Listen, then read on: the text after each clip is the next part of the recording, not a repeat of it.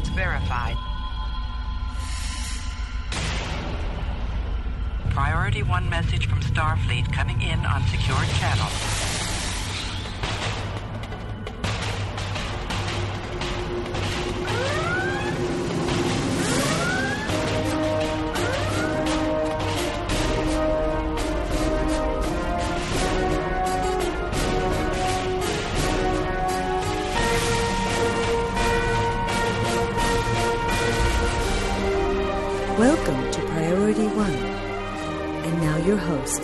Hello, Captains. You're listening to episode 317 of Priority One, a Roddenberry Star Trek podcast, and your weekly report on all things Star Trek. Recorded live on Thursday, May 11th, 2017, and available for download or streaming on Monday, May 15th at PriorityOnePodcast.com. I'm Elijah. I'm Kenna. And I'm Tony. And in our audio booth, all the way in Ireland, is our audio engineer, Winters. Top of the morning to you, lads. All right, Tony, why don't you tell us what we have coming up this week? This week we trek out what Shatner is up to, some bold concepts for Star Trek inspired vehicles. We celebrate Jerry Goldsmith's career, and Jonathan Frakes psyched us all out. In Star Trek Online news, there's a couple of events on Xbox One and PlayStation 4. The first Contact Day writing competition winners have been announced, and we're discussing fleet projects. And of course, before we wrap up the show, we'll open hailing frequencies for your incoming messages. Captains, you know that we love to hear from you throughout the week and we love to have a conversation with you. So please reach out to us. We're on Facebook at facebook.com forward slash priority one podcast. We're on Twitter at priority one pod. You can even send us an email via incoming at priority1podcast.com. Thanks again to all our Patreon supporters that make this show possible from week to week.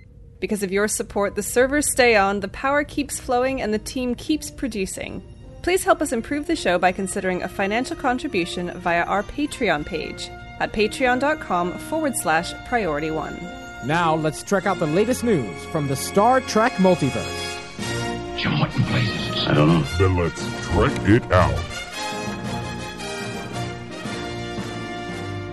Folks, did you ever have a fear or concern that Shatner would turn down an opportunity to play Captain Kirk again? Did you? Oh, you did? Well, fear not, Captains, because even at 86, William Shatner has no problem stepping back into the shoes of Captain James T. Kirk of the United Federation of Planets. Prior to the Fan Expo Regina convention in Canada, a local news outlet interviewed Shatner and asked whether or not he'd get back on that horse. Get it? The horse. Like in Generations, he rides horse with Picard. Huh? Huh? Shatner replied, quote, I'm perfectly fit and ready to put on some makeup. The problem, I guess, is what do you do with an aging captain whose youthful existence is already there? End quote. So, there you have it. If you ever worried, if you ever had a concern, lay your fears to rest. Shatner has no problem with becoming Kirk again. Now, whether or not any of the studios want him to is a completely different story.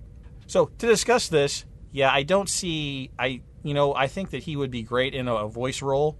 They'd have to do the same Chekhov thing we talked about before about trying to make him younger. But man, I do. I he didn't get a thing at the Academy Awards, the Emmy Awards a couple years ago. That was a train wreck. Yeah, that was not so good. That was. I mean, that was not so good. There's no doubt that any one of them will probably get back in the shoes of their characters if the price is right. Um, you know, you know, like there's just uh, the only one I could kind of see saying a definitive no is Brent Spiner because of his concern about the aging of data. Uh, but then again, if the price is right, Yeah, it doesn't. It's like you know. Well, Captain, I've just you know, I had going into the shop and had it aging because it was you know uh, distressful to my colleagues that I was not aging with them, and I did not want to cause them distress, and so I aged myself. But even given given the way that CGI is working now, he could very well be back to the old data, right? Look at uh, Tron Legacy. Yeah, they just they just touch him up a little bit, you know. They just touch him up and yeah, they fix him in post. Uh, well, now here's a question because I was kind of v- visualizing this. If if he could play it straight, and he was old man Kirk, and he was and he played it, you know, straight as a serious role, could you see that as a cameo? Because I I think that could actually be not bad if it was written properly. It, my problem is I have a hard time seeing Shatner Problem being number one, he's dead. well. no, he's dead prime- in the prime yeah. line. So yeah, they can retcon anything. They can retcon anything. Uh, But I, I don't know. I'm I haven't seen Shatner be uh, proper properly serious in a very long time. So I'm not I'm not convinced that it would it would come off quite right. There's too many Priceline commercials between then and now. Well, captains, here's our first community question for you. Would you like to see William Shatner reprise his role as Captain James T. Kirk in the Kelvin timeline? Let us know in the comments section for this episode at PriorityOnePodcast.com forward slash PO317 or by visiting us on Facebook at Facebook.com forward slash Priority One Podcast.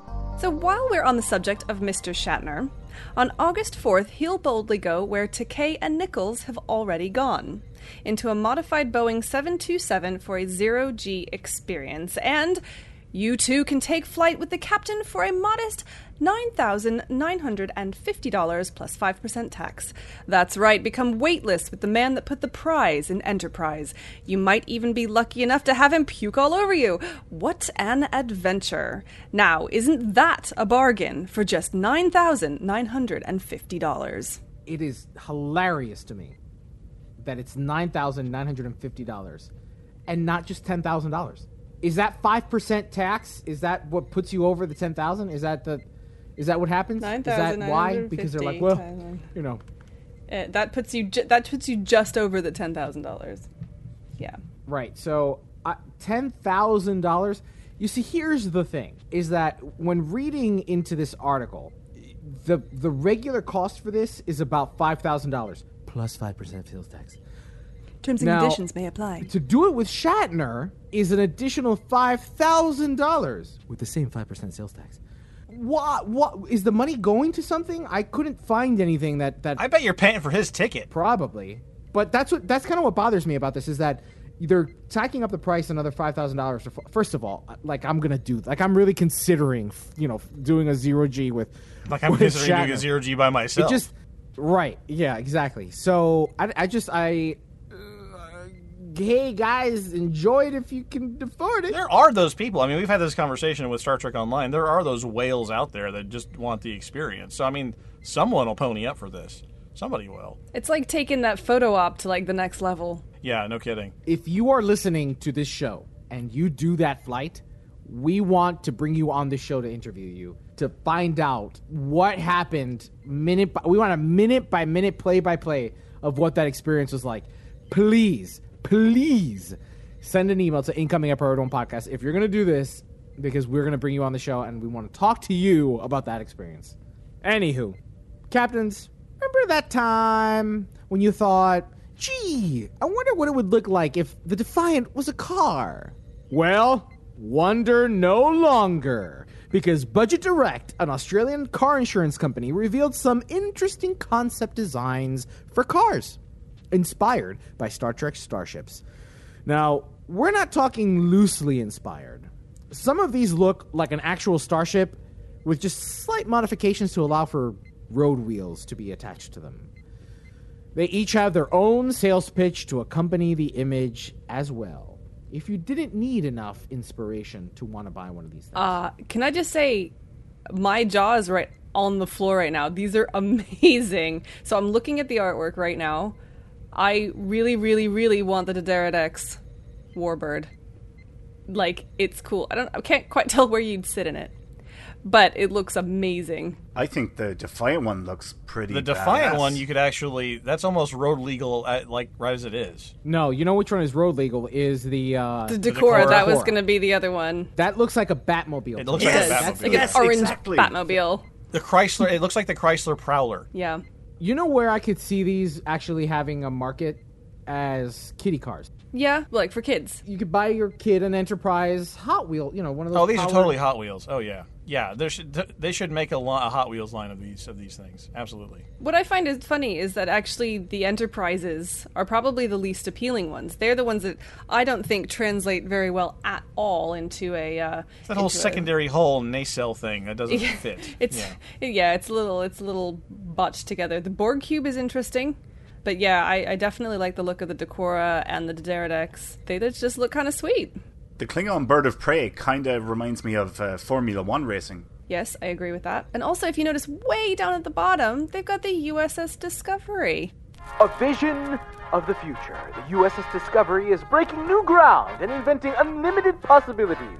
Demonstrating the future of car design, the Discovery's sleek exterior and aerodynamic shape makes this car light years away from the automobiles of today. Excuse me, what about rich Corinthian leather? Is there any rich Corinthian leather? From the Doesn't Chrysler say. Cordoba? Yes, do we need the rich Corinthian leather? So there's that. So, yes, there is that. Uh, well, moving on to our next story. A huge congratulations to Jerry Goldsmith for receiving a star on the Hollywood Walk of Fame. The Oscar and Emmy Award winning composer posthumously received the star on May 9th. Goldsmith composed the score for several Star Trek films and gave us the iconic.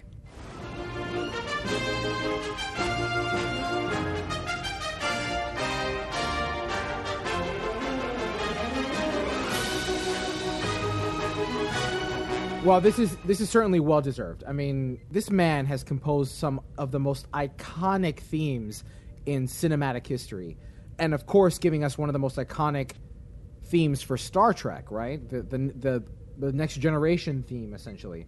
Yeah, no. So this is this is very well deserved. It's it's a shame that it didn't happen, and the recognition didn't happen when he was alive. But but you know he has been honored, and that's great. Now, in what can only be taken as speculation, on May 4th, Jonathan Frakes tweeted a picture that felt incredibly familiar to most Star Trek fans. In the image, Frakes is leaning on what looks like a starship window, with a starry backdrop behind him. Could this be the set of Star Trek Discovery? Nope. Or at least it's highly unlikely. Because his tweet from May 3rd reads, Great day with the bridge crew, hashtag Orville.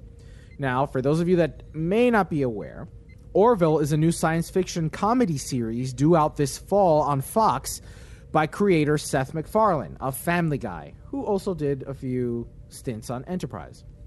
So sadly, it's unlikely that he's on the set of Discovery or what our pipe dreams were, perhaps even directing an episode of Discovery.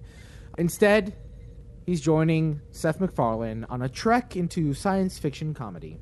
Yeah, that was a little disappointing. We all got a little excited. Yeah, we did. Uh, but you know, uh, to be fair, looking back, you know, the the the window looked very sort of next generation. Looked very it it was very reminiscent of next gen, which um really should have been a tell. but you know, uh, I mean, I think that's just a testament to how highly regarded he is, especially as a director, because he would be great. I'd love to see him direct. Several episodes of Discovery would be great. I can see him directing a few episodes of Discovery, and and LeVar as well. I mean, they've done directed some fantastic episodes, so I'd imagine at some point they probably will. I have a feeling they're not going to want that. Just like just the way that JJ didn't want anything to do with with primetime actors or creatives. Even in the comics, even in the comics, he barely wanted to touchstone any of the primetime universe. I doubt that they're gonna they're gonna do that. I doubt it, which is a shame. You know who would have accepted that? Bryan Fuller. Probably, yeah. And this is another another thing that's kind of a crying shame, or, or like a prediction that I'm going to have, which will become a crying shame if it actually comes true. What what happens if the uh, Orville is like the Galaxy Quest to the Star Trek movies? Don't, and then it's gonna. And It's gonna be really, better than really the actual good. Star Trek. Yeah, I, I, I mean- do worry about that. I mean, I just, I just clicked on the Wikipedia concern. page for the Orville. It's called the Orville, by the way, because I guess that's the name of the starship.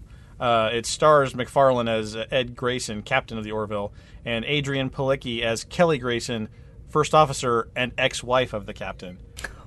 I mean, just just right there, long long exploration trip into the deep black of space, and you're stuck with your ex-wife as your second in command. I mean, I already sense a lot going on right there. And then there's uh, the pilot is the captain's best buddy, and there's no one else that's sort of filled in as, as uh, you know. They've got some other people um, listed as actors, but I, yeah, that's. And if he got Frakes to do it, I mean, what would have been great about Frakes is that he gets Star Trek. I mean, he is he is a guy that sort of gets the the marrow. He worked with Roddenberry while he was still alive. He worked with that next gen cast for so long. He directed two of the movies, one of which is one of the good ones, and Insurrection, which, meh. but still, one of the. He's my third favorite Star Trek director. He would be my second if he hadn't botched the joystick thing in Insurrection. I'll never forgive him for that. But but he gets Star Trek, and so to have him working on the comedy version rather than the real one, I'm sensing a re- I got a real Galaxy Quest vibe here now. Well, that wraps it up this week for news throughout the Star Trek multiverse. Now, let's find out what happened this week in Star Trek Online. Computer status report.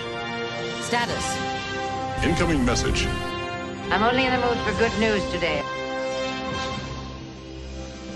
Well, Captains, welcome once again to Stowe News, where we're bringing you up to speed on the latest from Star Trek Online.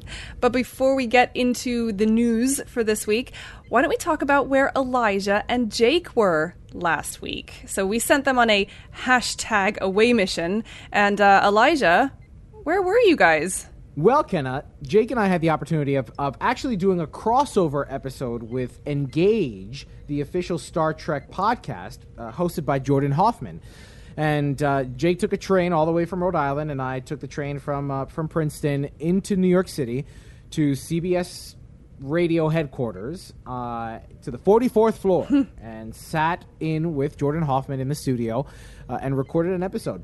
There's a little bit of backstory to this. So, in episode 42 of Engage, they had done a review of Star Trek Online, and they really only gave it like t- a 24 minute review, and, and we felt it was an unfair review. I don't remember what episode it was that we It was a, it was a few weeks ago, yeah.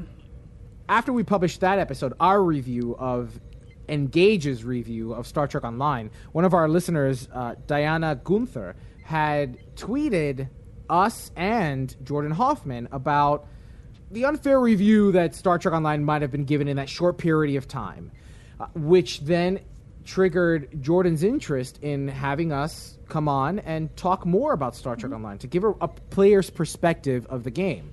Uh, so we were fortunate enough to be invited into CBS Studios in New York City. Uh, Jake was able to join uh, me on that interview, thankfully, because I don't think I could have done it by myself. um, and we had a really good discussion. Now, now, here's the thing about about that episode of Engage was that you know Jordan is not a gamer, and he made that clear in that episode of Engage on that episode number 42. Uh, but he was really into the lore, right? He was re- even in that episode, he was asking about what the Star Trek Online story was. So what Jake and I had the opportunity of doing was presenting that, you know, in a short, zipped up in a nutshell kind of way, what the storyline of Star Trek Online has been for the last seven years. And Jordan was like a kid at Christmas. He was eating up all of the lore, all of the the story. He wanted to know all the nitty gritty things, to the point where it seems like he might just go out and invest in a in a PC to play the game.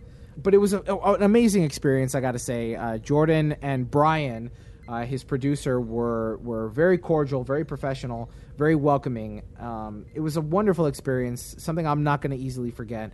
Uh, and I got to say thank you again to Jake for hopping on the train very last minute to join me for this interview. You know, the, the sad thing about Priority One, the one downside is that we're not all local, right? So it's Mm-hmm. not like it was easy for Kenna to come in, or easy for Tony, or Winters, or anyone. And and let me interrupt you and Um, just put in a little point here. This is one of the things we use our Patreon supporters for. This is the sort of thing that because uh, you fo- the, you folks that choose to help us out week to week, we are able to get Jake there and get Elijah there for this Right. opportunity. So thank you to all you guys. This is the sort of thing that, that your contributions help uh, help us do. and I also got to thank Jace for jumping on our TeamSpeak server the night before and helping prep for the interview. Uh, I mean, we had a, like four pages worth of notes that we, we took into that interview ready to go. Uh, we used like one sentence from it, but yeah. that's okay. But you're That was all right soaking in it, right? You soaked in it for a We while. were, yeah, yeah, you we were were- ready. yeah, you know, yes, that's the exactly, thing. Stay exactly. loose. Yeah, well, listen, you know, Star Trek Online can can be a little bit daunting because it's a very large game. There's a lot of content there, and I think, um, yeah, we all kind of felt that it got treated unfairly in that initial review, and it was good that we had an opportunity to kind of go in and explain a little bit more, and hopefully attract a few more players because you know all of us are here.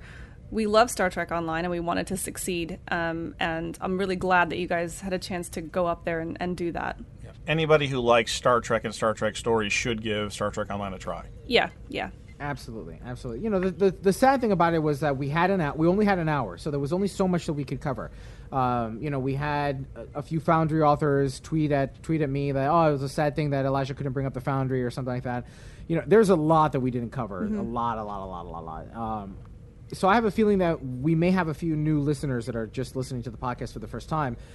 The Foundry if you are interested in story, is the fan fiction for Star Trek Online, mm-hmm. right? So we have fan films that have been produced over the years, and we have novels and fan side projects mm-hmm. that, that expand on unanswered questions in Star Trek lore that some people really enjoy and dig, and some people don't.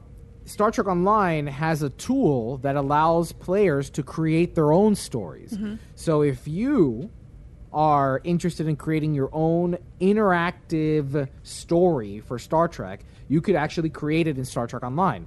Um, And it's not just stories; it's environments. It's you can you can build an entire planet if you Puzzles. want to. It's, um, Exactly. uh, Yeah, it's basically. Yeah, it's it's, Yeah, a, it's it's a map generator. exactly. but we digress. You know, the, the if you're listening to this show for the first time, after having listened to our crossover show with Engaged, uh, and you're wanting to try Star Trek Online, please reach out to us. Uh, you can reach out to us via email, incoming at priorityonepodcast.com. You can visit the official Priority One fleet in the game, which is priorityonearmada.com, which is led by the inestimable Admiral Winters, our audio engineer. And of course, you can you know find us on Facebook, Twitter. Reach out to us. Let us know if you're interested. We would love to welcome you into Star Trek Online. Help you with the the very brief learning curve that there is.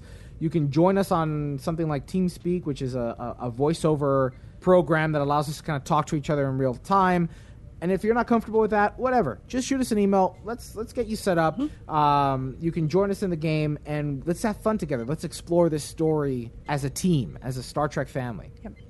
And if you are a, a, listener of Priority One and you're interested in checking out the Engage podcast, you can go to uh, www.startrek.com forward slash podcasts and subscribe to them there. Uh, we'll also leave a link to them in our show notes uh, for, for more information. So, moving on to Star Trek Online news proper, let's start with a couple of events being held on console this month. The Crystalline Cataclysm event is back on now through the 1st of June. Players can collect crystalline shards by completing the daily Crystalline Catastrophe PvE queue and thusly earn the ground kit module Crystalline Spike. Players who complete the event project will also receive dilithium and marks of their choice. As we mentioned before on Priority 1, the Crystalline Catastrophe is a straightforward queue, and this event is well worth logging in for, if only for the dilithium. 50k goes a long way. One thing I do want to point out about this for anyone that is playing on console, if you are still working on your reputations, this is a great way to build up those marks for all those reputations that you have not got finished yet. all that complaining we've done over the last few weeks about you know not having people in the queues and not being able to get the marks for unfinished reps. This is the Yep. solution. Yep. If only it were on all the time. Exactly. Running at the same time, there's also an R&D pack promo available in the C store. Players who purchase an event research and development pack will have a chance to win either extra Lobi or an Alachi Sheshar Dreadnought Cruiser, in addition to normal R&D contents. If you're lucky enough to win the ship, you'll have the choice of either a command or intel variant. Once again, both the Crystalline Catastrophe and the Alachi Sheshar R&D pack promo are on PlayStation 4 and Xbox One now through the 1st of June. And that's it for console events. But now let's get on to news of a fictional kind. The winners of the First Contact Day writing contest have been announced this week. If you will recall, this was an event designed to celebrate First Contact Day by encouraging players to write a story about their character's first contact with a being from another world. Congratulations to the winners. In third place, Tia Nazeja came in third. Jason Wages came in second, and the grand prize winner was Matthew Calhoun with a story about a young Romulan refugee meeting a Bajoran Starfleet officer. We'll leave a link to the First Contact Day contest winners in our show notes at PriorityOnePodcast.com forward slash PO317. And now for something a little different. So, earlier today, Winters and I got into a discussion regarding an issue that he's come up against in game. Now, as many of you know, Winters is the fleet admiral of Priority One Armada and basically oversees almost everything that goes on with our fleets in game. So, we wanted to get into a little discussion about it today, talk through this issue that we've seen, and see if we can give our listeners maybe a few tips on how to get around it if they're having trouble too. So, the issue that we're talking about is essentially that the cost of completing fleet projects is too high and it's hindering players from being able to progress in the fleet. Have I got that right, Winters? Yeah, that's pretty accurate. Um, at, at the core of this issue is that um, we have got so many fleet holdings now that the total dilithium cost that is needed in order to put all uh, projects on cooldown each day has risen to a really high amount. So, for example, the total amount of dilithium that is needed per day to put all projects on cooldown is 432,000 dilithium, and that's if you're being economical with the projects that are being queued up. And, and just for a second, what projects are you doing every day? What what are those projects? Well, this is based off a max level fleet in a mid level armada, okay? Because there are some bonuses there to uh, reduce the dilithium costs. So, for example, holdings like the Spire, the dilithium mine, the embassy, they only have one project that you can queue up really for provisions. It's the, it's the provision thing, so that you can buy things from the fleet store. Exactly. If you were to queue up the most cost effective projects that is available from the list, you were looking at 432,000 dilithium per day to get all projects on cooldown. Mm-hmm. Now, there's a second part to this. The amount of DOFs that are required is and four. this is duty officers. Yes, duty officers. Yeah. Is 474 duty officers. Again, this is if you were picking the most cost effective um, projects for your fleet. So essentially, the issue here is that um, for dilithium, there are so many other things in game that cost dilithium that people can't or won't contribute the dilithium that's required. Uh, and then number two, you know, 474 DOFs across a fleet of 500 people. A lot of people have to have DOFs lying around, and you don't tend to accumulate that many naturally. These are things you need to go out and find in Yeah. order to contribute. Um, and then because the projects are sitting there unfilled, you're finding that fleet members are unable to cash in uh, and get fleet credits. There's there's nothing else they can contribute. Or and also the flip side, you were talking about provisions. The fleet itself can't get provisions in order to supply things to the people who already have fleet credits. Exactly, yeah. That will be a problem now, more so probably for smaller fleets who Mm-hmm. may only have 50 members or 100 members because Yeah. that is a ridiculous amount of dilithium that's needed. Now, S- Star Trek Online ran into this problem before, and their answer was the dilithium mine. A, com- a fully completed dilithium mine gives a 15% reduction to all fleet project costs. And I believe that it is time for something very similar to be brought in for fleets again. We, this is the, this has been kind of a, an ongoing issue ever since the uh, system was introduced. I mean, I remember back when I was first hosting the show, small fleets were stagnating, large fleets were stagnating, and the solution was the Armada system, where you could hook the small fleets and the big fleets together. Right. But I think it's probably time for another balance pass uh, on on the system.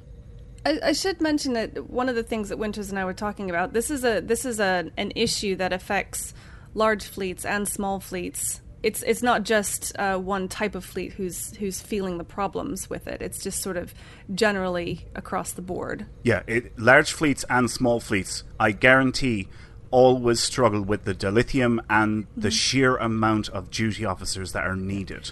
Yeah, and you know, for my personal experience, I've noticed this. I, I've had this before. Now, I, I'm somebody who um, who grinds DOFs on a regular basis. We'll come on to that in a little bit. Um, so I've never had trouble getting fleet credits, but I do notice that I'm a casual player. I don't log in that much. Generally speaking, when I log into the the fleet and look for projects to contribute to, the only thing that's left now is dilithium and DOFs. Now, I try to contribute on a you know a thousand dilithium pretty much every time I log in. That's just the way I do it.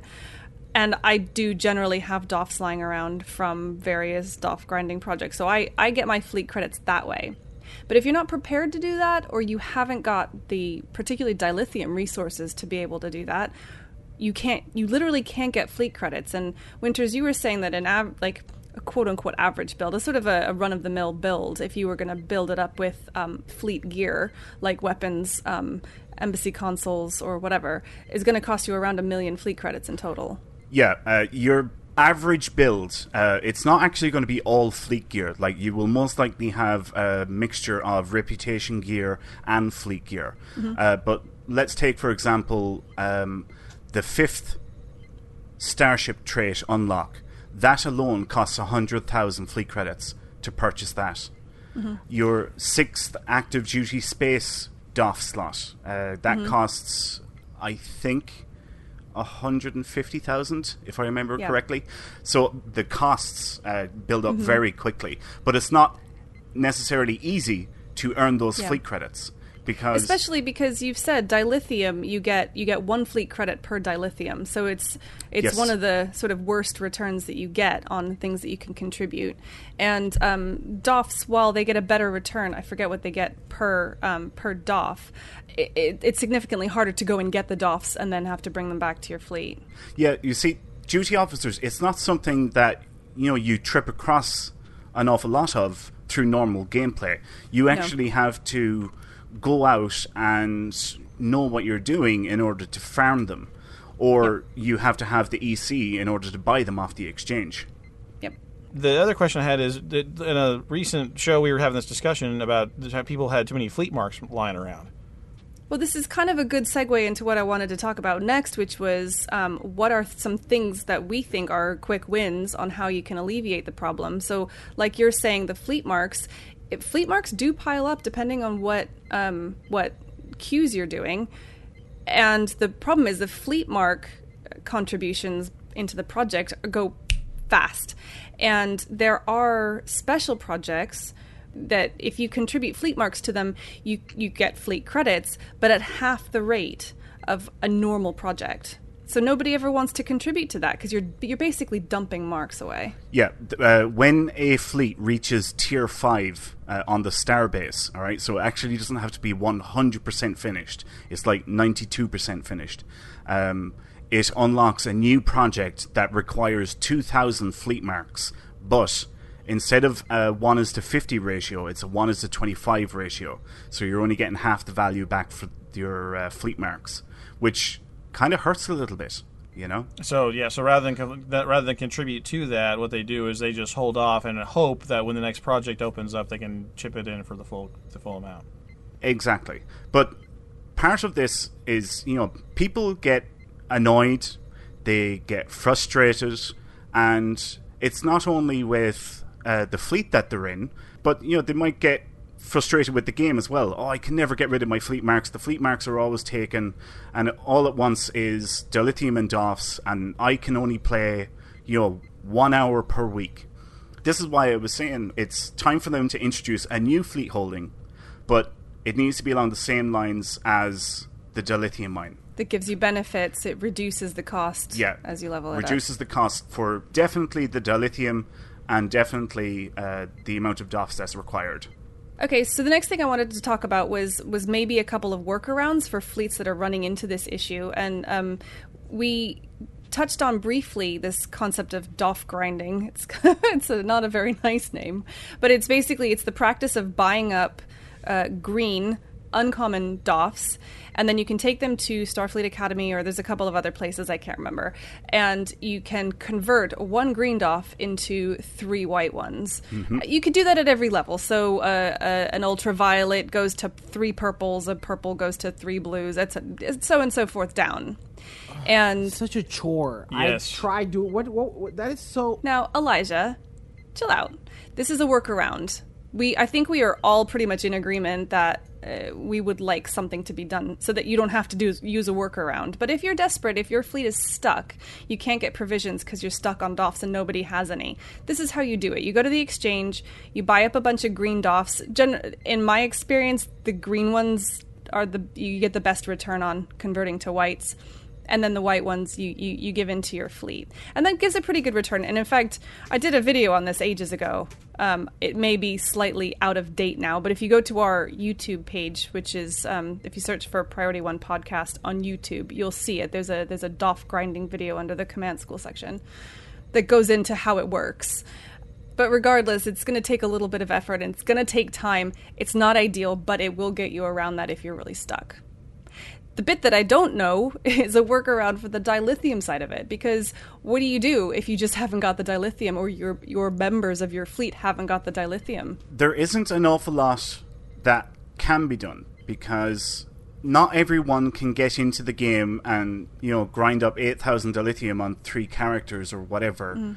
It's just it's got to the point now where it's it's really starting to affect fleets Didn't Al once upon a time say something like maybe we can figure out a way to get you some uh, some fleet dilithium? Uh, there is fleet dilithium that you can get for certain special events. You'll get fleet only dilithium. okay there twice twice they have had fleet only dilithium the first time Mm-hmm. was in the delta recruitment event and you got 50000 fleet only dilithium it was fantastic Which, if you'll recall, uh, the daily requirement is 432,000 dilithium. yes so, it was a step in the right direction. Yeah, it was, but maybe only a step. Yeah. So technically, so we know it's a technical capability, but obviously, what maybe needs to happen is they need to find the sweet spot because clearly, as a player, you think five to ten thousand is too low, and maybe fifty thousand might be a bit high.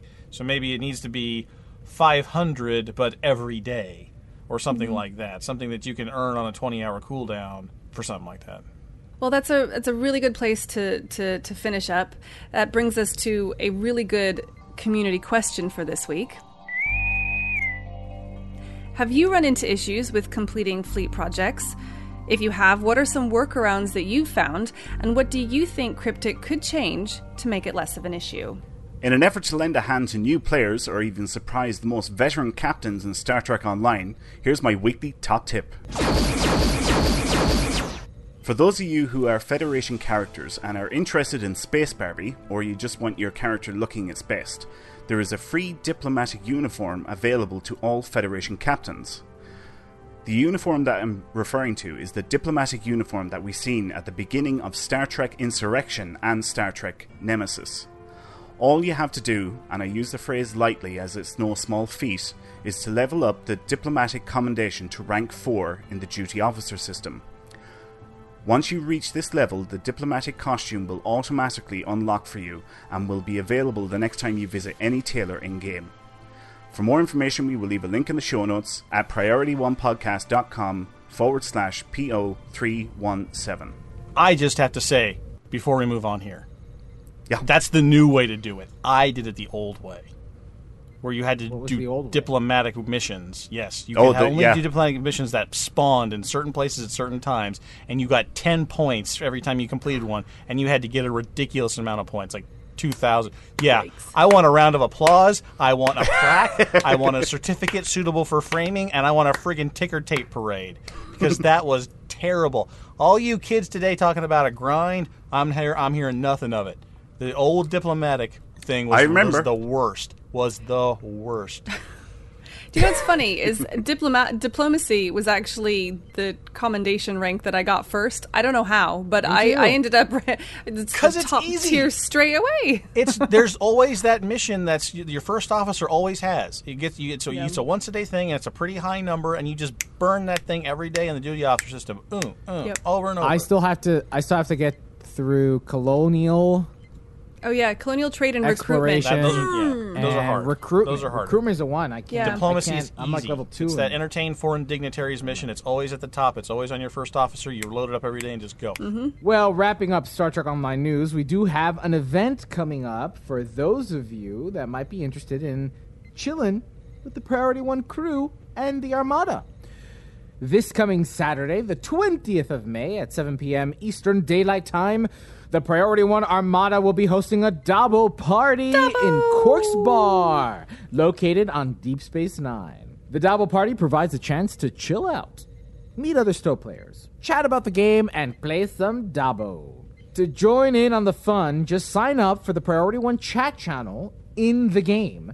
All you have to do is type in the chat bar forward slash channel underscore join. Hit the space bar, priority one, O N E, not the number. Then hit enter, and voila! You are now in the official Priority One chat room for Star Trek Online, free and accessible to everyone. One last gaming news story. There's a cool little Trek nugget out of Ubisoft this week regarding new features that they're working on for Star Trek Bridge Crew VR. The groundbreaking social VR game, due out at the end of this month, is slated to start beta testing voice commands sometime this summer. David Votypka, Ubisoft's senior creative director, says, quote, Watson gives captains and Star Trek bridge crew the ability to issue commands to non player crew members the same way they do with a human crew, by using their voice. IBM provides an easy to integrate solution that is cloud based, so it's light on code and performance while letting us remain fast on feature turnaround. End quote. It's not clear at this point when exactly the voice command system will be available to test, but we do know that it won't be when the game launches on May 30th.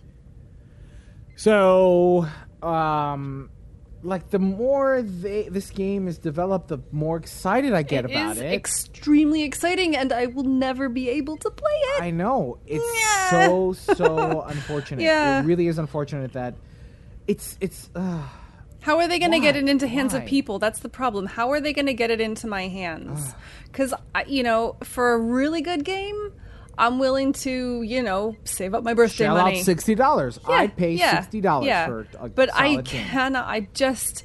It's. Is this game going to be doomed to being ahead of its time? That 20 years from now, is. we'll look back and its say, time, yeah. wow, Oh, yeah. that was a technological marvel that nobody played Yeah, Yeah. and that, and that's and that's sad yeah because you know you want it to you want it to be successful and you don't you don't want it like is this the only chance like if nobody plays it because it's too expensive is that it it's a huge gamble. I mean, this this I mean, maybe this is the sort of thing that drives people to buy VR. But here we are on a podcast of Star Trekkiness, and I'm telling you, it does not move my needle.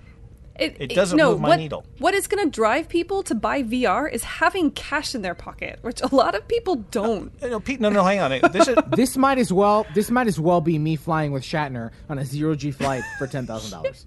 Like that's how. That's how. That's how far off. no, no, no. It's, is. it's an order of magnitude less. You could have VR in your house for a thousand bucks. Okay, you need to upgrade your video card, and you need to and you need to buy the, the headset and all that kind of stuff. A thousand bucks is not impossible, but really, really steep. I mean, it's really, really steep. If you had a thousand bucks, most people would pay off per, a credit card bill. Most people I would pay rent. pay rent. Okay, a thousand bucks is a huge ask for a piece of entertainment equipment. It's not unprecedented. People bought VCRs, and they were about that much when they That's first came out. True. But the thing is, is that there were a million titles to choose from, and if you liked musicals or science fiction or uh, detective dramas. A lot. There were a wide variety of things that you could do and, and use your, your your VCR, your brand new VCR, to, to, to do hours of entertainment this is maybe one game and it's an awfully big ask to get people to excited about VR to go to have this experience. And they're saying you got about 40 hours of content and probably half of that is the repetitive uh, you know scenario drills. So it's not 20 hours, it's not 40 hours of story content. Mm-mm. Message coming in, sir. Hailing frequencies. Open. See, we are getting to know each other. Well, captains, we're at the part of the show where we open hailing frequencies for your incoming messages.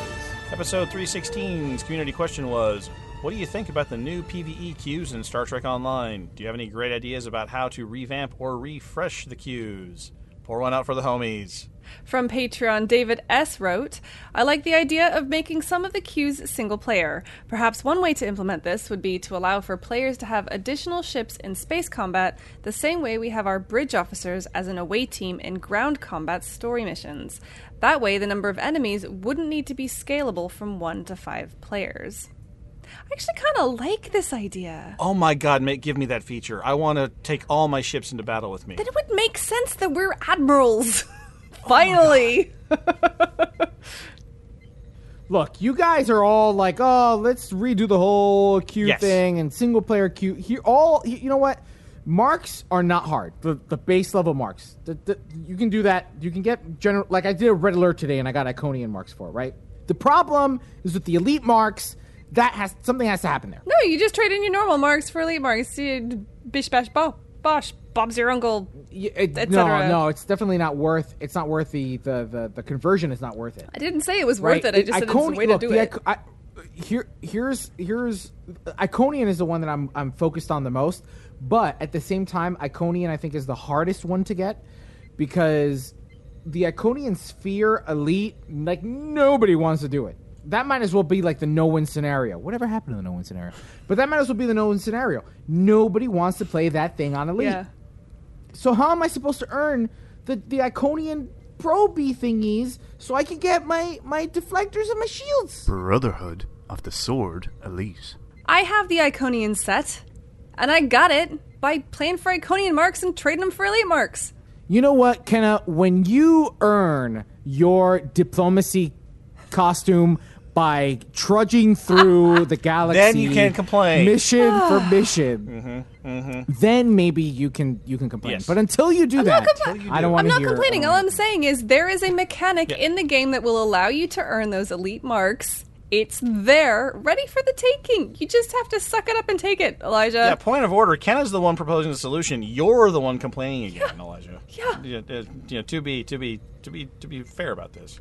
As he rolls his eyes, Patreon incoming message from Christopher Keene says the thing I love about Stowe is the one thing it gets criticized for, and that's not being like every other MMO where you need a team of healers, tanks, and fighters to get the job done. STO has always been pretty much a single player game, and it shouldn't apologize for that because it does set it apart from the norm. To that, it's only logical that private queues at least should be for players numbered 1 to 5 and not restricted to a set amount of players. All right, so I appreciate the fact that Star Trek Online is not the tr- traditional Holy Trinity. holy mm-hmm. trinity of, of Yeah. MMOs. You know what though? Sometimes those tropes just pull at my heartstrings, and I wish that they would introduce a little bit of of that kind of gameplay. you can if you want. No, no. There's really nothing. The, the closest thing that we got were accolades, where you do Oh, a mission yeah. with a science officer or an engineer, and you Oh, get an yeah, accolade okay, for, yeah. for doing a, a mission objective. But you know, I really, I, there, there's something about having to coordinate with your healer, your tanker, your DPS person, in order to get an objective Yeah. done. You know, that's why those videos like Leeroy Jenkins are so Yeah. funny. It's the classic trope, and I, I, I, I, you know, I know the game's seven years old, but I wouldn't mind if like maybe one or two missions, maybe some non-essential missions, doesn't have to be featured episodes, maybe a queue or two that just required a little bit of the Holy Trinity. Um, I'm not an expert. I, aren't. I'm sure that there are some that require you to have multiple No. disciplines. No. Nope. Well, I Nope. you're talking to the wrong person because I prefer to play them by myself. I I would really like to have a one player. It, it would be nice if they could. uh, But, like, that's you know, what, like Chris is saying. He's saying, you know, can you make a, a private queue that allows you to have one, and then it scales you to one? That'd be nice.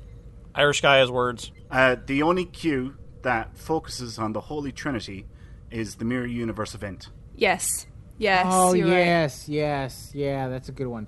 You know what? But I like that. I it's fun. You know, I'm thinking back on games like like uh, City of Heroes, right? City of Heroes, which was a crypt a, a cryptic game originally.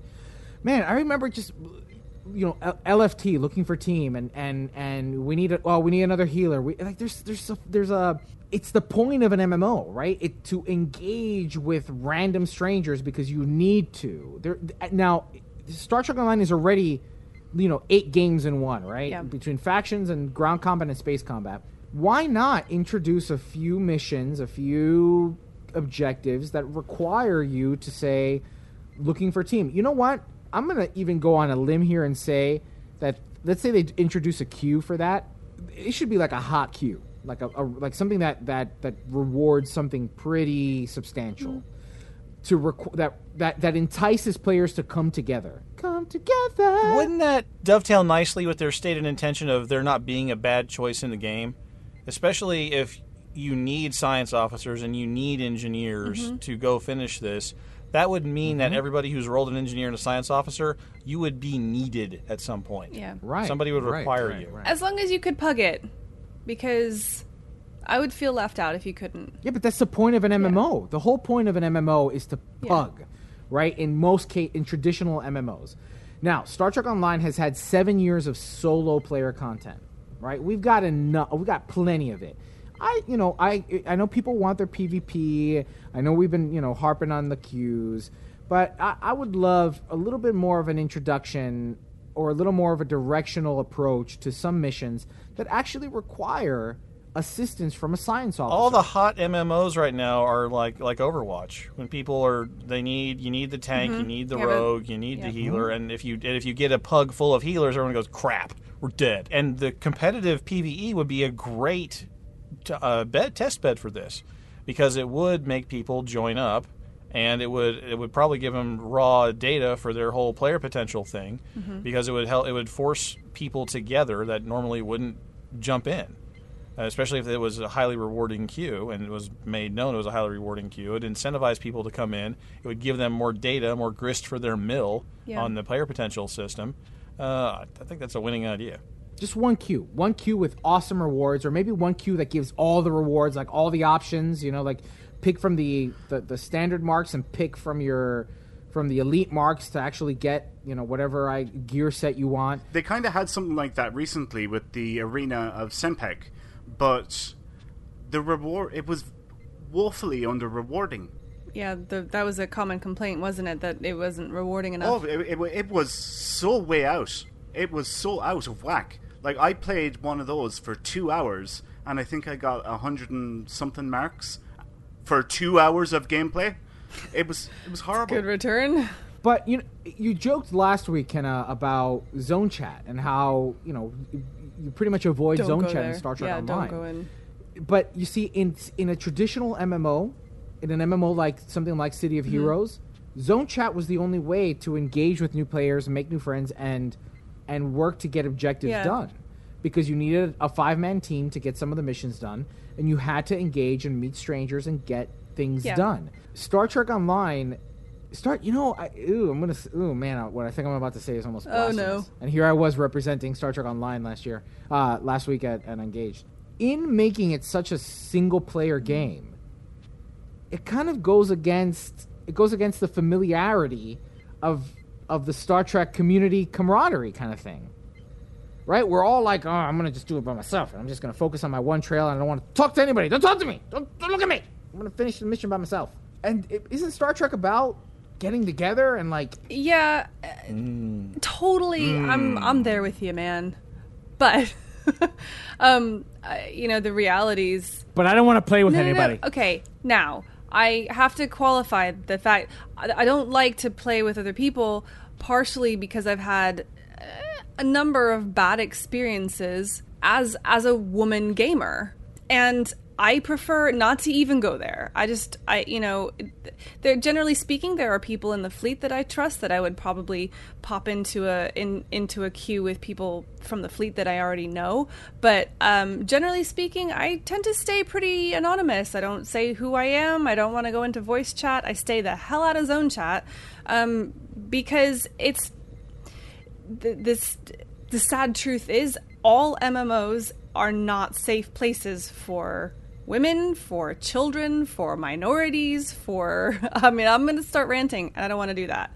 Um, I would love to to to to have a zone chat where we could do that, and it was encouraged, and there was all that Star Trek camaraderie. The reality of of MMO games in general, and sadly, this one in particular is that's not. I I, I just I'm not sure that's realistic. this one in particular It's now Star Trek Online is not bad, but, But. I would not hang out in zone chat. I certainly would not make it known that I was a woman.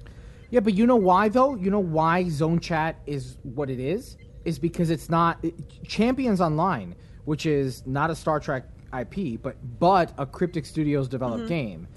Champions Online in its own chat area chat was sell. You know, of course you had your bad apples, but half of the time it was hey costume contest at in Atlanta and uh, uh, I forget the name of the, the main city. Um, costume contest or you know LFT for healer for such and such dungeon.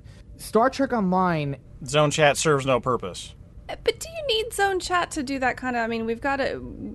Uh, attention is being paid to player matching now.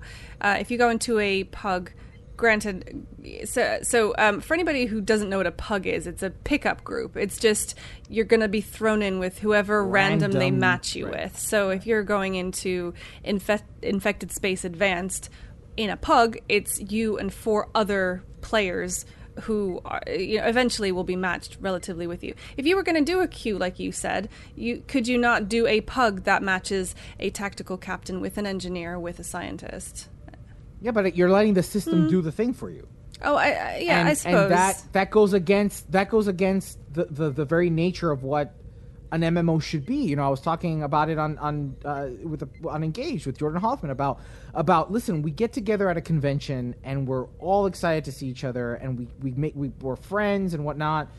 And then it's like, oh, well, no, I'll never see you again, or or we can only keep in touch, you know, keep in touch on email, or maybe until next year. Yeah. Star Trek Online can can be that for the Star Trek community, right? Not only do you explore the lore, but you can explore it together sometime, somehow. What look, watch an episode, any episode of Star Trek. Yeah. A captain goes down with their away team, and every if you if you, the doctor goes down or a science officer goes, goes down, there's an objective. Data went down with an objective that Geordi couldn't do or Worf couldn't do. Yeah, they were do. selected for that away team. They were selected for that purpose. Some of Star them to Trek soak up phaser does- fire, right? Yes. Right. Uh, Star Trek Online doesn't offer. They that, do in the right? ground. And- on the ground side, you can you you do have that option, but you're but uh, you know okay, I can see your point. No, there's but there's no. I I I have an away team, and I tell them to just do their thing. But there are. There, I don't need a healer. I don't need a a, a, a scrapper. I Okay, don't yeah. need a you know. A, I can just do it on my own. And now I'm not saying redo the game. I just think they need to just start start introducing a few little. Seven years in, let's inject a little bit of of MMO trope into Star Trek. Yeah, I think a lot of what you're talking about there uh, would be a massive redesign to the game. I don't see it happening. The second point that I wanted to bring up is this isn't actually the question that we were uh, focusing on, because originally it was about the queues and the queues being dead. About the queues. Well, no, we- we're talking about talking Chris about the King. queues Chris well. King was talking about. Yeah, he was talking about the queue- he was talking about the queues, but but he but Chris did want. Uh, he said it shouldn't be criticized for it, uh, and it shouldn't be restricted to a certain amount of players. Elijah took it off to a completely different angle, which was interesting. What I do want to say uh, in regards to uh, Chris uh, Chris's co- comment is, um, I like you already know. I think that they should have uh, single player versions of not all the queues, but a, a good number of them. They constantly say that they want choices for the players. They want players to have choices. And if they have a single player queue and they have normal five player queues in advanced and elite and normal levels, that could help a lot of people who, Kenna, you don't like teaming up with people. You have your reasons for that. I know sometimes I log on, I might just not be in a sociable mood. And I'm like, do you know what? I've got 30 minutes. I just want to do a mission, log out, and that's it.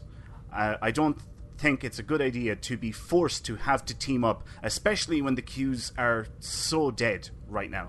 I, why why introduce a, a single player queue? Why not just have the uh, whole Iconian arc storyline start giving away, start giving marks? That is another Could you- solution. yes. That that that could work if the st- starters attaching marks to the story missions.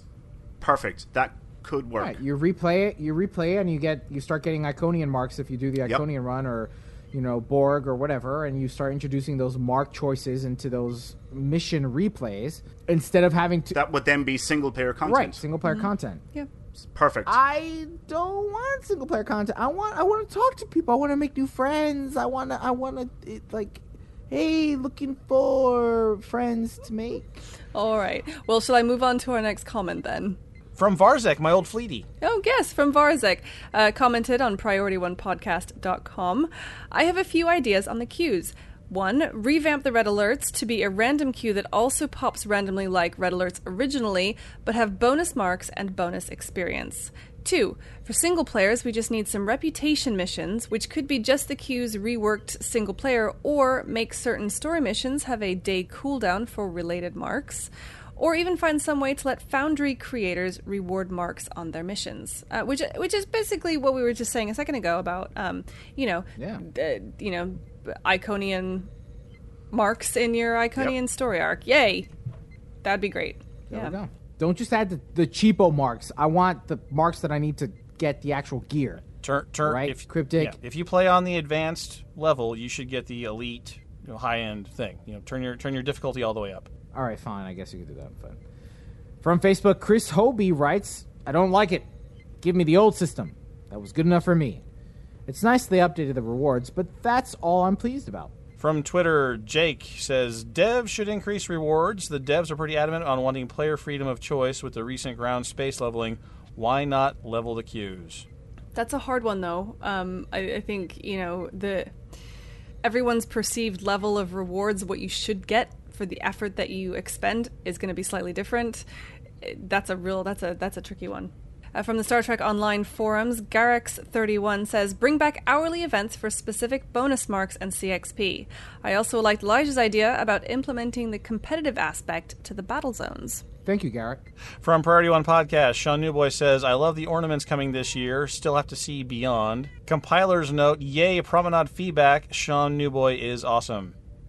I hate the ground one. So many of the puggers just don't have a clue. From Facebook, Stephen Carville really loving the new queues. The UI is a step in the right direction, but has a few niggles to work out. My particular favorite is Binary Circuit.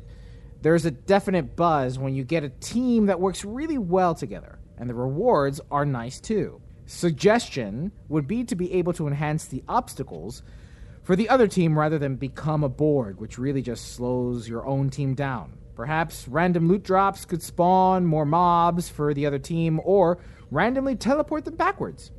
Basically, some more interaction with the other team would be great, without full on PvP.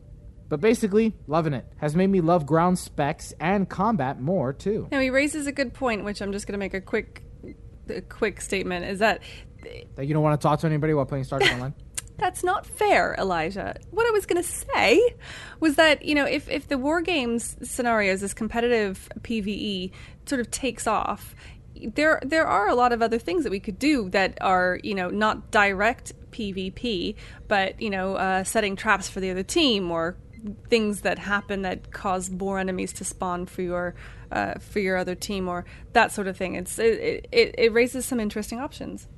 I have to agree with Stephen here as well. I really like Binary Circuit. That is my favorite queue out of the new ones that uh, have come out. I'm having a lot of fun with that one and the rewards. It is rewarding fantastically, and that's what's drawn another thing that's drawn me to it. Mm, good.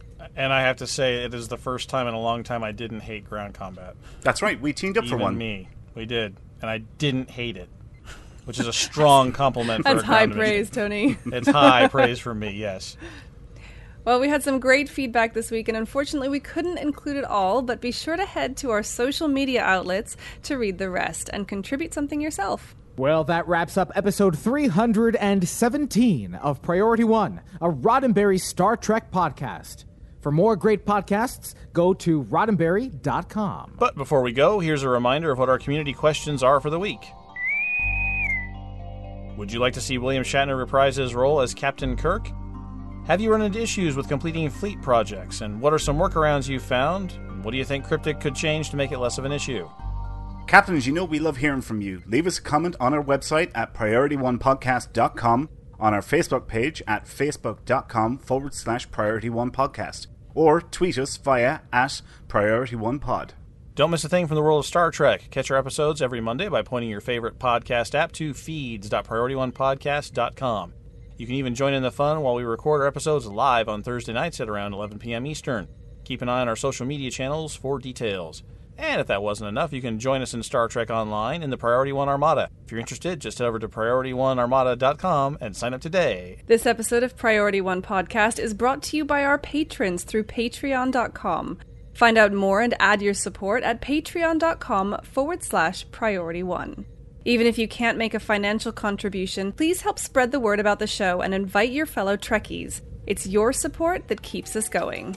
Don't forget to tune in to Priority One Productions' Guard Frequency podcast at guardfrequency.com, covering the world of space sims, including Star Citizen, Elite Dangerous, Descent Underground, and many more. If you like this show, listening to Guard Frequency is the logical choice. Thanks to our audio team, led by Michael McDonald, with assistance from Brandon Parker and Jake Morgan, and with support from Midnight Shadow 7 of Hollow Sweet Media. Speaking of Jake Morgan, a big thanks to him for spearheading all of our social media endeavors, the occasional skits, and for joining me on Engage, the official Star Trek podcast. Thanks to the composer of our theme music, Chris Watts. Thanks to our syndication partners, Subspace Radio and Trek Radio. Thanks to associate producer Navy Boat Slew and for his support on Patreon. Most importantly, a big thanks to you, the Star Trek community, our listeners. because without your ongoing support, none of this would be possible. Enemy ship on sensors. Red alert. Shields up. Ready weapons. Engage. Transfer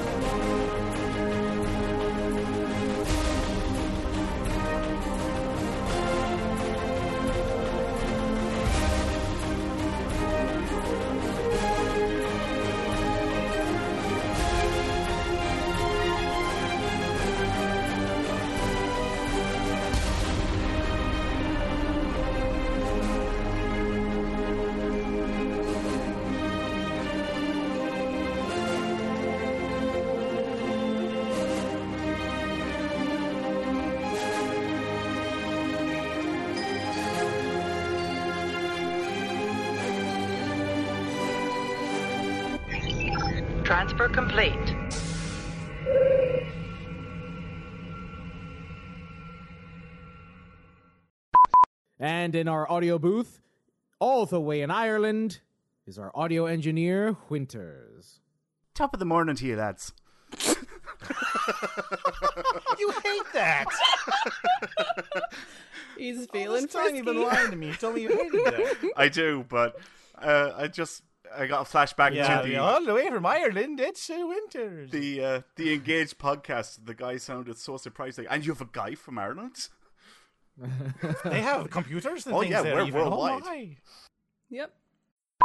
That's right. Become weightless with the man that put the something in something. Oh man, I needed something witty there. Um, You know what? Keep it like that. That- Just read it like forgot about that. who put the something into something else. Yikes. When you read it like that, it sounds really bad, Tony. That's why it works. this is Elijah. Stow News, Sync One. This is Kenna Stone News Sync 3. This is Tony No. Stone News Sync 2, I guess. Honest to God, I've had trouble syncing up every. What? Why? It's not hard. I've done this A lot. literally hundreds of times. You know what I keep? Uh, remember Tim Allen in uh, Santa Claus? Shasha, shisha. Popo Shisho. Popo, shisha. Shasha, dreadnought.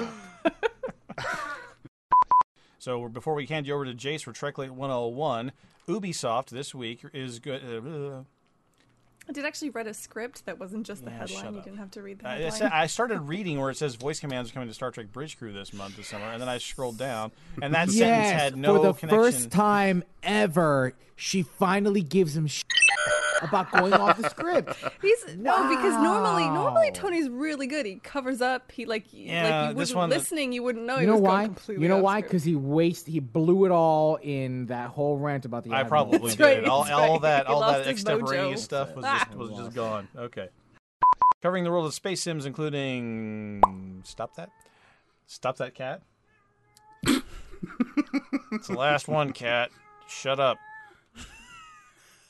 Five more seconds, cat. No cats or Elijahs were hurt during the recording of this episode. Hashtag track nuggets.